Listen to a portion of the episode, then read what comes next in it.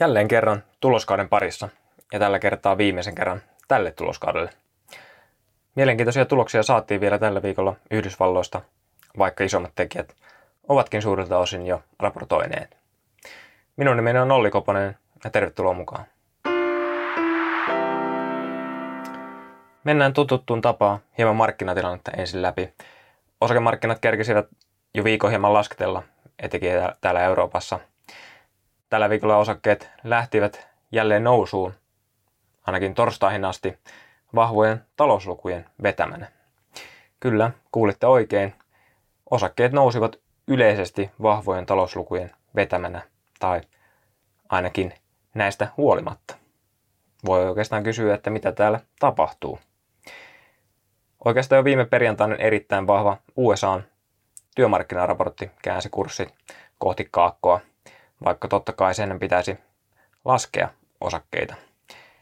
Viimeisten vuosien aikana ja nytkin on vahvojen talouslukujen nähty heikentävän pörssin nousumahdollisuuksia, koska nehän johtavat usein kireämpää rahapolitiikkaa.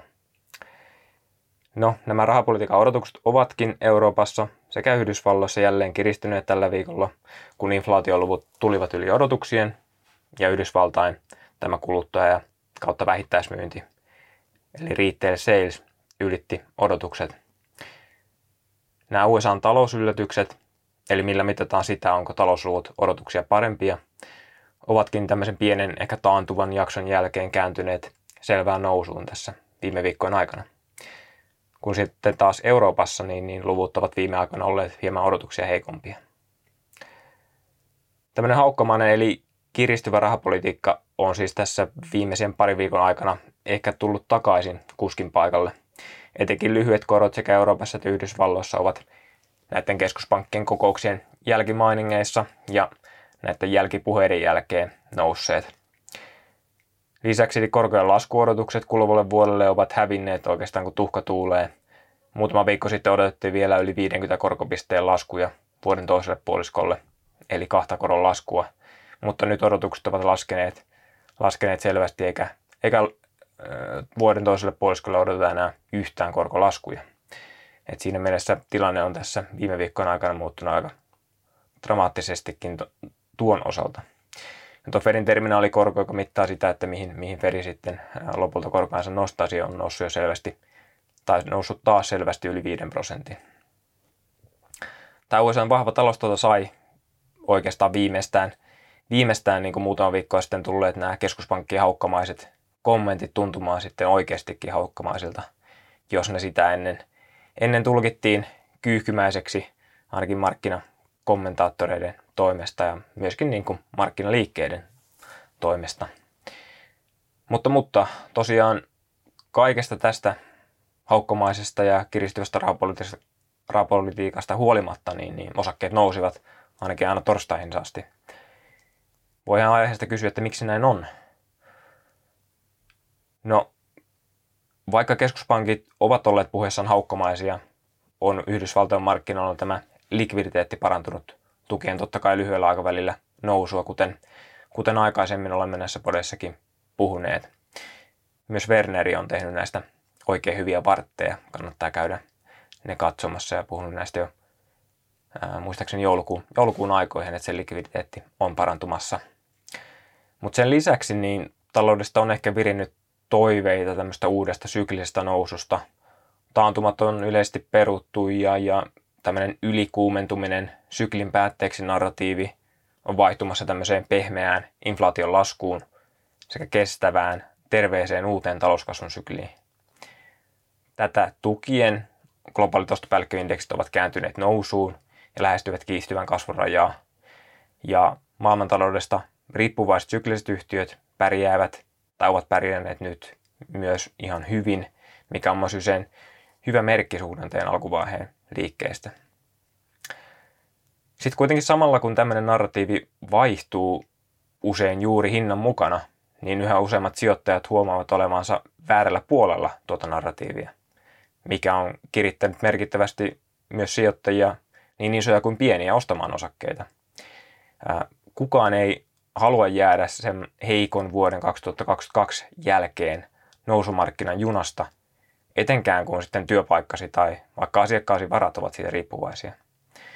Ja siitä, että pärjäätkö muille tai markkinalle, markkinalle tuota, tuotoissasi. Niinkin laaja-alainen karhuilu, mitä meillä niin kuin viime syksynä tai loppuvuonna oli, ottaa kuitenkin aikaansa purkautuakseen. Tämä narratiivin kääntyminen näkyy myös isolta osin shorttien eli laskun puolesta otettujen vetojen purkautumisella, joko sitten pakosta tai vapaaehtoisesti. Ja kun sä purat tämmöisen shortin, niin sä joudut tällöin teknisesti ostamaan osaketta tai varaa, mitä nyt sitten shorttaatkaan.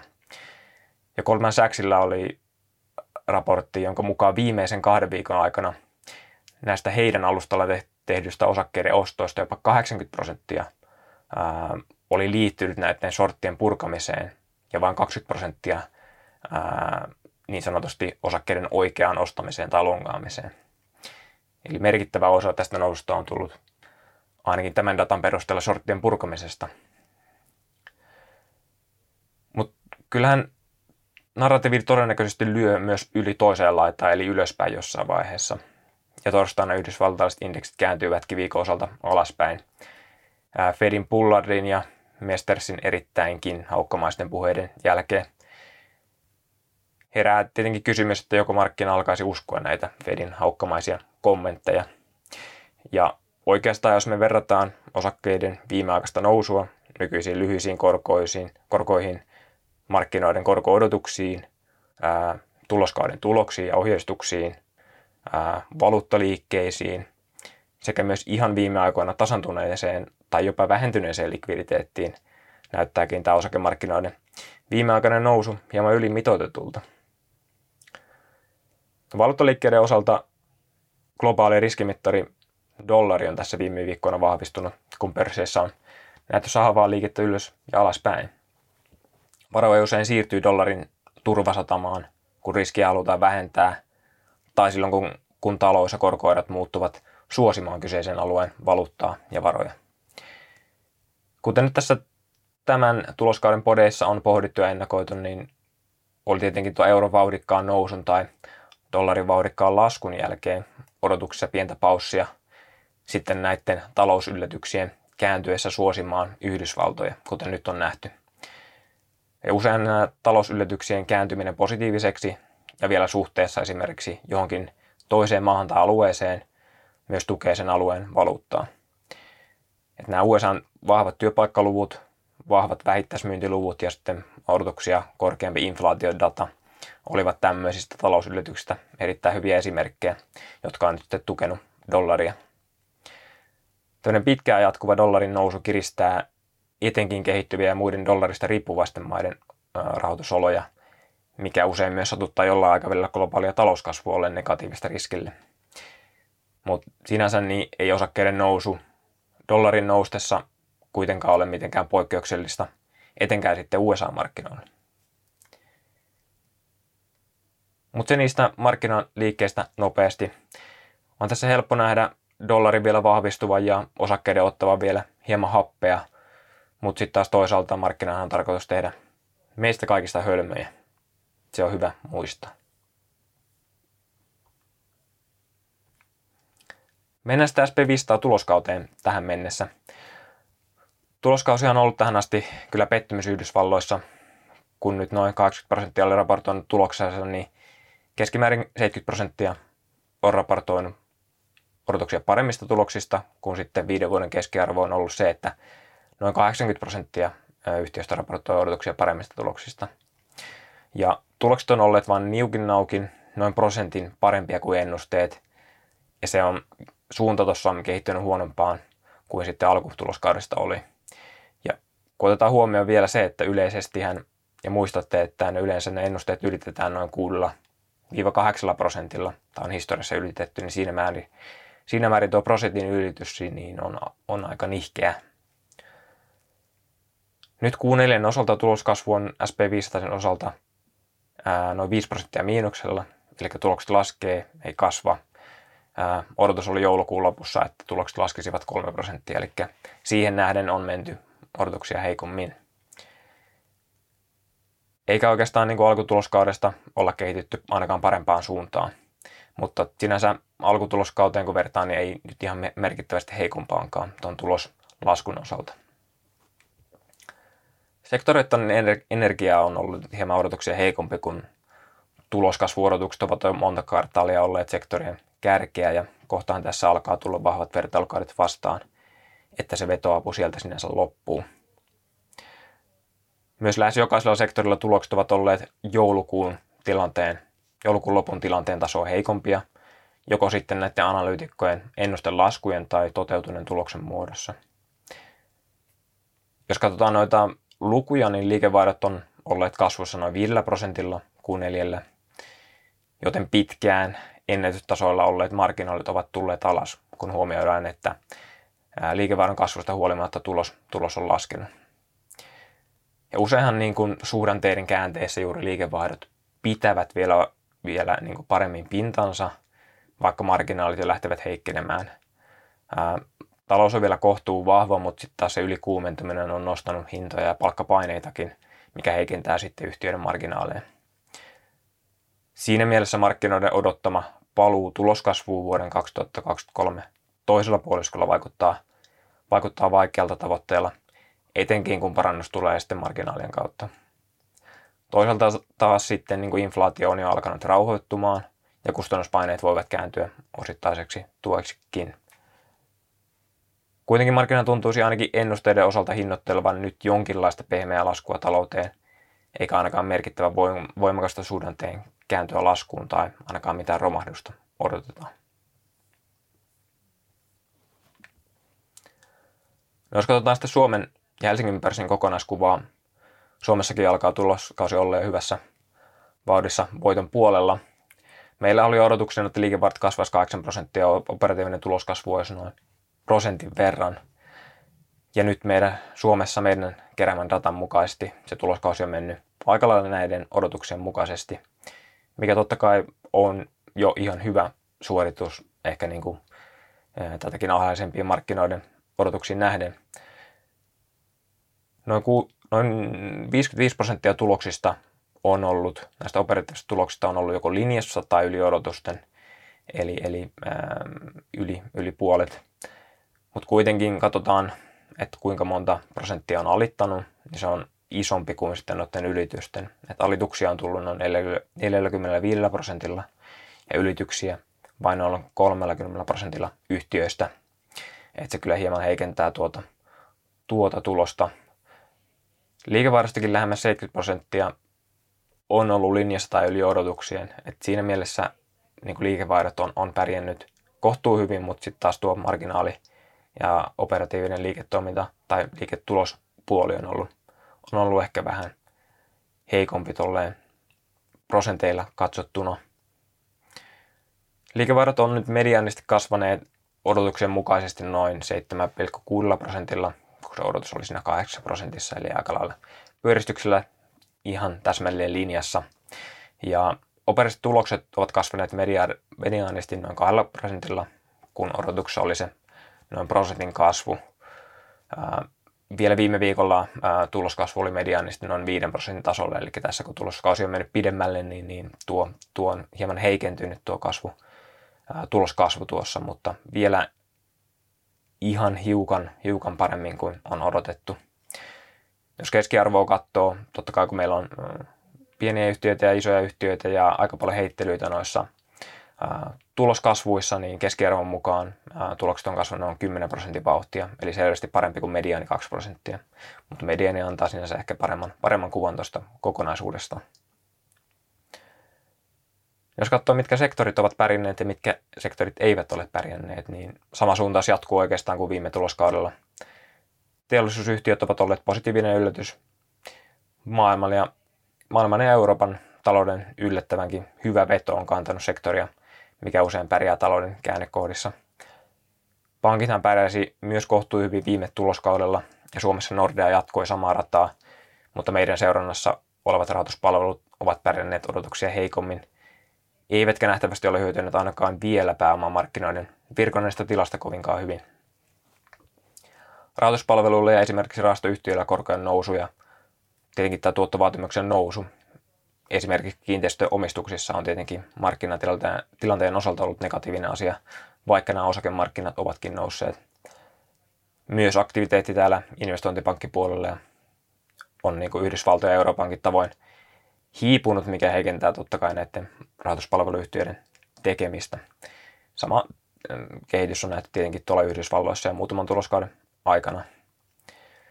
Teknologia on Suomessa myös ollut edelleen pettymys, kun iso osa yhtiöistä on jäänyt odotuksista. Kasvu ei jatku samalla skaalalla loputtomiin totta kai ja, ja useista digi-investoinnistakin ollaan ilmeisesti valmiina, valmiita kuitenkin joustamaan, kun taloudellinen tilanne heikkenee tarpeeksi tai epävarmuus kasvaa. Vertailukaudet näille yhtiöille totta kai on myös kohtuu haastavat, mikä vaikeuttaa yhtiöiden tuloskasvua entisestään. Eli kokonaisuudessaan ehkä nämä sykliset teollisuusyhtiöt ja perinteiset pankit, jotka sitten hyötyy korkokatteesta ja hyvästä kuluttajan tilanteesta pärjäävät edelleen kohtuu hyvin. Mutta sitten taas kovien odotuksien ja vertailukausien kuluttaja- ja teknologiayhtiöt pärjäävät edelleen heikommin. Et sama suuntaus sinänsä kuin viime tuloskaudella on nähtävissä. No mennään sitten tuon SP500 tuloskohokohtiin vielä tällä viikolla yhtiöittäin tarkemmin. Tällä viikolla tuli vielä liuta, liuta tuloksia, käydään niistä mielenkiintoisempia läpi. Tiistaina Coca-Cola muun muassa raportoi, raportoi tuloksensa ennen, ennen pörssiä avausta ja se oli kohtuu odotettu se tulos. Liikevaihto ylitti ennusteet, mutta tulos oli hyvinkin linjassa odotuksiin nähden. Liikevaihto nousi jopa 7 prosentilla, ollen 10,1 miljardia, kun odotukset oli noin 10 miljardissa. Eli vieläkin noin iso, iso yhtiö pystyy hyvin vielä kasvamaan. Tulos 45 senttiä, osakekohtainen tulos 45 senttiä oli sentille odotuksien mukaan, eli siinä ei tullut mitään yllätyksiä. Yhtiö on saanut hyvin nostettua hintojansa. Jos katsoo liikevaihtoa ilman valuuttaliikkeitä, niin se oli 12 prosentin kasvussa. Valuutat vähäsi tota 7 prosentilla, josta tuli tuo 7 prosentin liikevaihdon kasvu. Liikevaihdon kasvu, tai liikevaihto kasvu siitä huolimatta, että volyymet laski noin prosentilla, eli se, juuri se hintojen nostaminen on onnistunut Coca-Colalla tässä. Toisaalta taas sitten ehkä nuo korkeimmat hinnat ovat voineet juuri noita volyymeja tuossa kvartaalilla laskea. Jos katsotaan hieman maittain tai alueittain Yhdysvalloissa yhtiön volyymit pysyvät ennallaan, mutta sitten laskivat muualla, mihin kuuluu sitten Eurooppa, Afrikka ja Lähi-Itä, noin 5 prosentilla. Toimitusjohtajan mukaan etenkin Euroopassa on oltu varovaisia kulutuksessa korkean inflaation aikana, ja tämähän on meille tuttu tarina Suomestakin. Toimitusjohtaja totesi vielä, että, että, että vaikka Eurooppa väistäisi taantuman kuten nyt näyttää, niin on kuluttaja vielä siellä heille varovainen ja tämä varmaan jatkunee vielä koko vuoden. Ja totta kai varovaiset kannanotot vuoden alussa ovat, ovat kuitenkin aina kohtuullisen odotettuja näiltä yhtiöiltä, sillä sitten odotusten ylittäminen on tällöin helpompaa. Mutta Coca-Cola ainakin näkee eurooppalaisen kuluttajan vielä kohtuu varovaisena.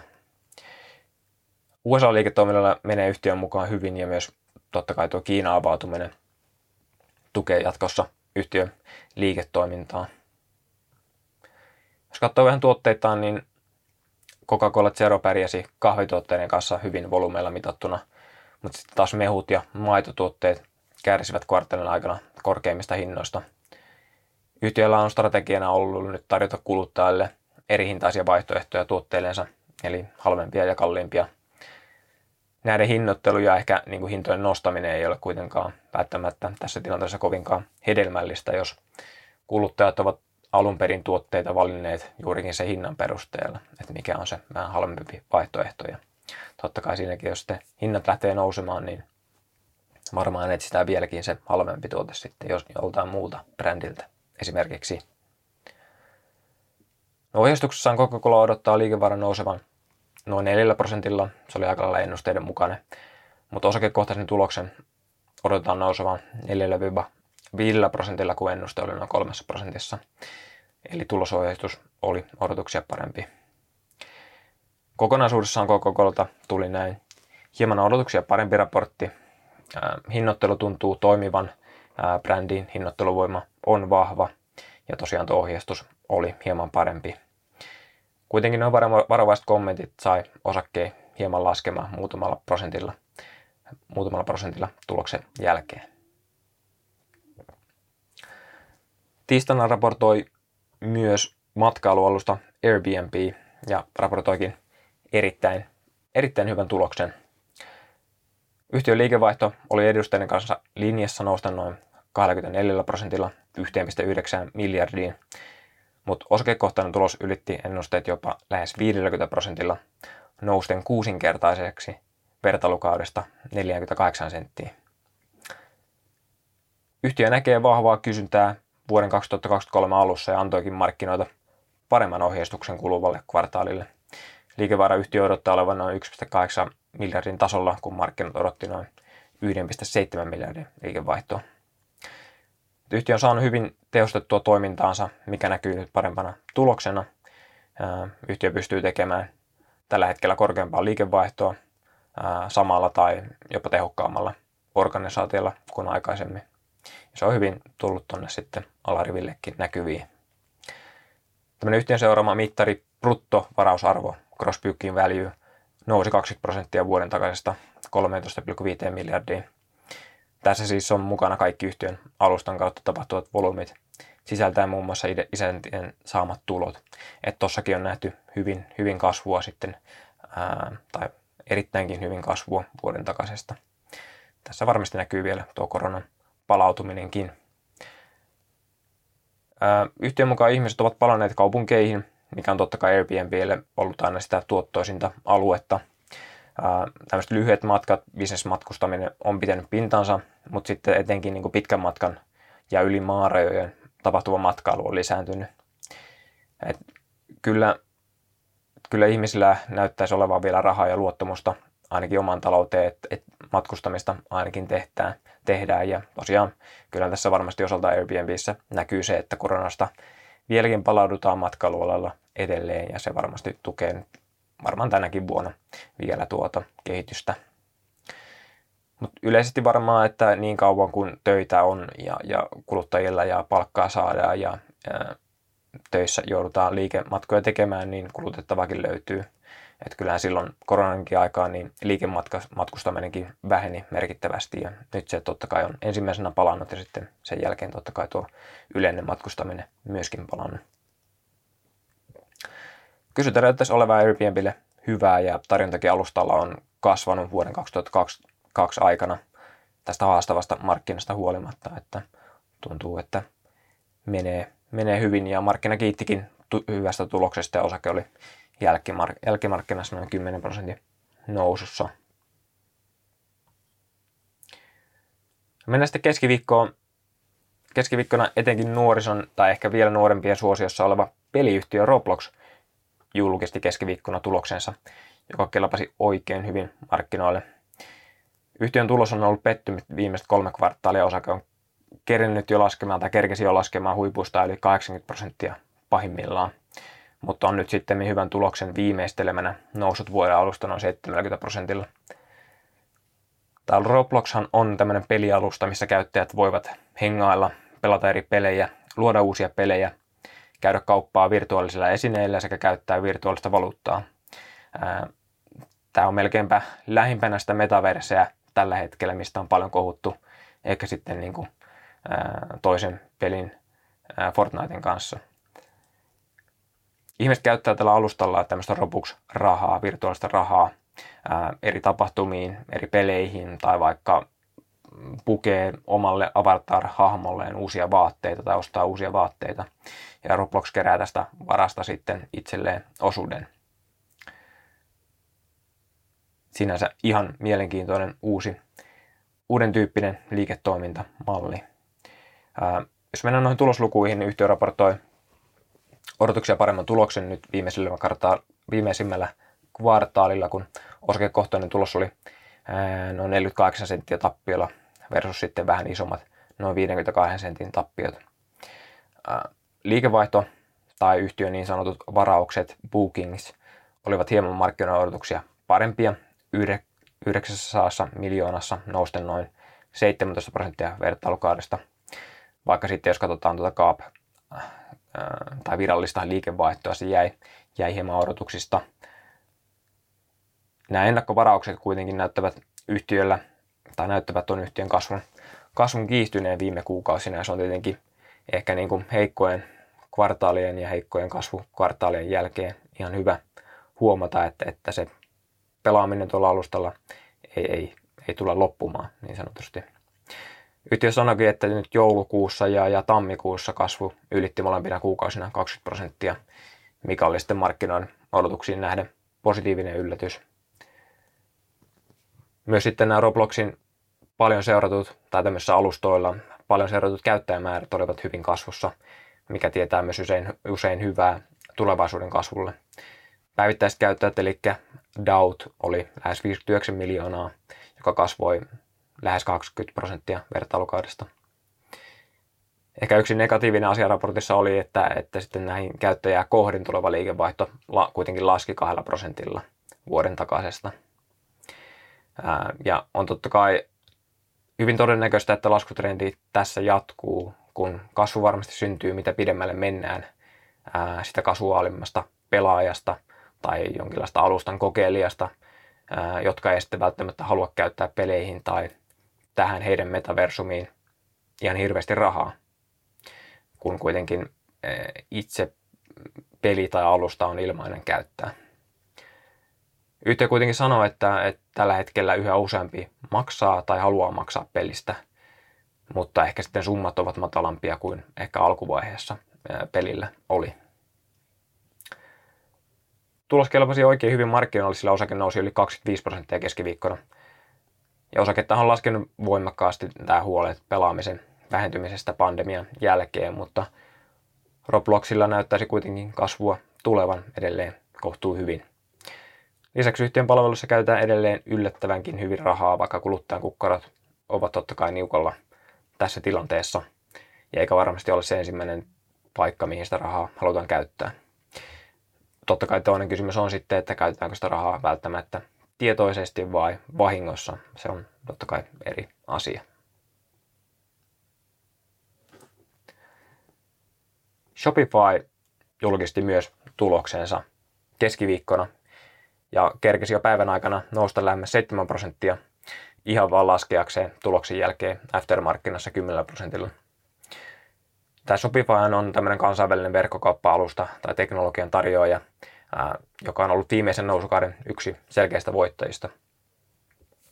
No, viimeisimmän kvartaalin tulos oli markkinoiden odotuksia parempi, kun osakekohtainen tulos oli 7 sentissä, ylittäen markkinoiden yhden sentin tappio odotukset tulos oli kuitenkin noin 50 prosenttia vertailukauden alapuolella, eli selkeä, selkeää heikentymistä nähty siinä. Liikevaihto oli kuitenkin hyvässä noin 26 prosentin kasvussa 1,7 miljardissa ylittää hieman markkinoiden odotukset. Mutta ohjeistus oli se, mikä petti sitten markkinoiden odotukset. Yhtiö ei antanut ollenkaan koko vuodelle ohjeistusta, vaan kertoi vaan seuraavan kvartaalin kasvun olevan korkeissa kymmenissä, high teens, miten tuo nyt sitten haluaa suomentaa. Kuitenkin tarkoittaa, että kasvu on, on yli 15 prosenttia, mutta alle 20 prosenttia. Markkinoiden odotukset olivat kuitenkin yli 20 prosentin kasvussa, joten annettu ohjeistus oli pettymys tuon antamattoman koko vuoden ohjeistuksen lisäksi. Ja näyttää siltä, että kun tuossa nyt viimeisellä kvartaalilla liikevaihto oli lähes 30 prosentin kasvussa ja nyt sitten ohjeistetaan alle 20 prosentin kasvua, niin että tuo liikevaihdon kasvukerro kasvun kulmakerroin hiipuu, mikä on tietenkin huono asia tämmöiselle kasvavalle yhtiölle.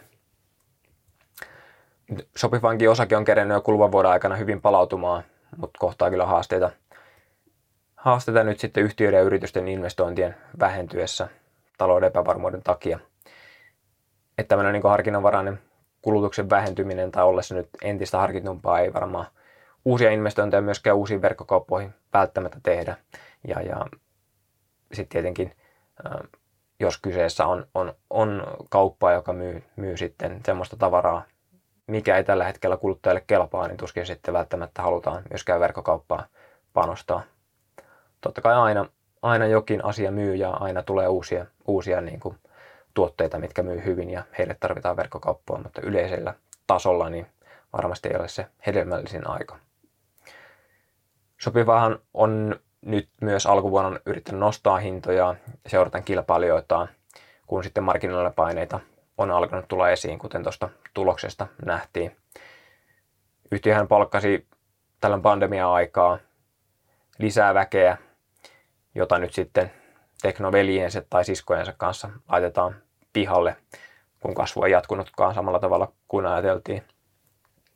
Et, et hyvin yleistä oli, yleistä oli silloin äh, koronan jälkeen 2021, että, että kasvuun tunnuttiin investoivan aika paljon resursseja lisää, mutta sitten ää, nyt ne investoinnit näyttääkin, että ne eivät tuotakaan sillä tavalla hedelmää kuin sitten oli aikaisemmin ajateltu.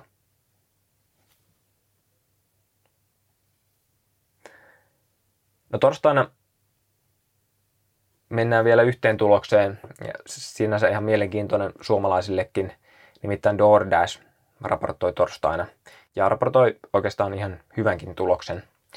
Ja DoorDash on tämmöinen yhdysvaltalainen voltti, eli ruoan ja tavaroiden kulutuspalvelu, joka osti tai oikeastaan yhdistyi suomalaisen Voltin kanssa vuoden 2021 lopussa. Joten sinänsä suomala- suomalaisillekin tuttu tai ainakin mielenkiintoinen firma. Voltin omistajia kiinnostaa ainakin DoorDashin kehitys, sillä Voltin kauppasummahan maksettiin DoorDashin osakkeilla. Kauppa tehtiin DoorDashin ollessa huippuhinnoissaan, josta osake on pahimmillaan, pahimmillaan laskenut yli 80 prosenttia. Eli sinänsä hyvä tai huono ajatus kaupan suhteen riippuen sitten keneltä kysytään. Pohjiltaan osake on kuitenkin korjannut ylöspäin jo 50 prosentilla, joten tilanne on sen osalta hieman helpottanut. No, tuloksen osalta niin yhtiö teki enemmän tappiota kuin vuosi sitten, mutta liikevaihto nousi 40 prosenttia noin 1,8 miljardiin, noin 3 prosenttia yli odotusten, mikä oli hyvä huomata. Myös toimitettujen tilauksien määrä nousi lähes 30 prosenttia vertailukaudesta, mikä ylitti myös markkinoiden odotukset. Odotuksen heikompi tulos johtui yhtiön mukaan Voltin hankinnan kustannuksista sekä irtisanomisten kustannuksista. Eli sinänsä kyse ei ole, ei ole niin sanotusti operatiivisesti heikommasta kehityksestä, mikä varmaan lieventää tuota tulospettymystä. Ja tärkeintä varmasti tässä vaiheessa yhtiöllä on kuitenkin saada kasvua ja volyymia tuolle alustalle, jota kautta sitten tulevaisuudessa ää, kannattavuus voisi skaalautua paremmin. Kuluvalla kvartaalille ohjeistus bruttovolumeista ylitti myös analyyty- analyytikoiden ennusteet muutamalla prosentilla, mikä oli totta kai myös yksi ajuri nostamaan osaketta aftermarkkinassa noin 7 prosentilla. Yleisesti aika heikossakin markkinasentimentissä, mitä torstaina oli. Sinänsä näyttäisi, että DoorDash pystyy, pystyy vielä kohtuu hyvin kasvamaan ja, ja kasvattamaan myöskin noita ää, volyymeja tuolla alustallaan, mikä totta kai sitten myös ää, Voltin osalta olisi varmasti ihan hyvä, tai ainakin Voltin omistajan osalta olisi ihan hyvä kehitys huomata. Siinäpä oikeastaan omaan silmään tärkeimmät nostot tältä tulosviikolta Yhdysvalloista ja myöskin tämän tuloskauden osalta. Tuloskausi on ollut, on ollut pettymys Yhdysvalloissa ihan suoraan sanottuna, mutta kuitenkin osakkeet on palkittu isommilla nousuilla tulosylityksiin ja sitten taas matalimmilla laskuilla tulosallituksiin. Että se sentimentti markkinoilla on ollut näin aika härkämäinen ja tukenut, tukenut noita osakkeita. Toisenlaisella ajanjaksolla, ehkä vähän heikommalla sentimentillä, osakkeet olisivat voineet ottaa ehkä hieman enemmänkin osumaa. Suomesta saatiin tällä viikolla jälleen myös vielä liutatuloksia, muun muassa Kuutteen raportoi hyvän tuloksen tai hyvän raportin. Marimekko raportoi ja Metso raportoi vielä tässä perjantaina. Ja tuloskausi jatkuu Suomessa vielä, vielä lähiviikkoina. Meillä on totta kai kattavia kommentteja ja raportteja sivuillamme jokaisesta seuraamastamme yhtiöstä ja tuloskauden päätteeksi saamme varmasti vielä kuulla koontia myös Suomen tuloskaudesta niin tekstin kuin podcastinkin muodossa. Mutta mä kiitän tässä vaiheessa ja laittakaa kommentteja ja palautetta tämän tuloskauden osalta ja, ja palataan jälleen Q1-tuloskauden aikana ääneen viimeistään. Kiitoksia kuuntelusta.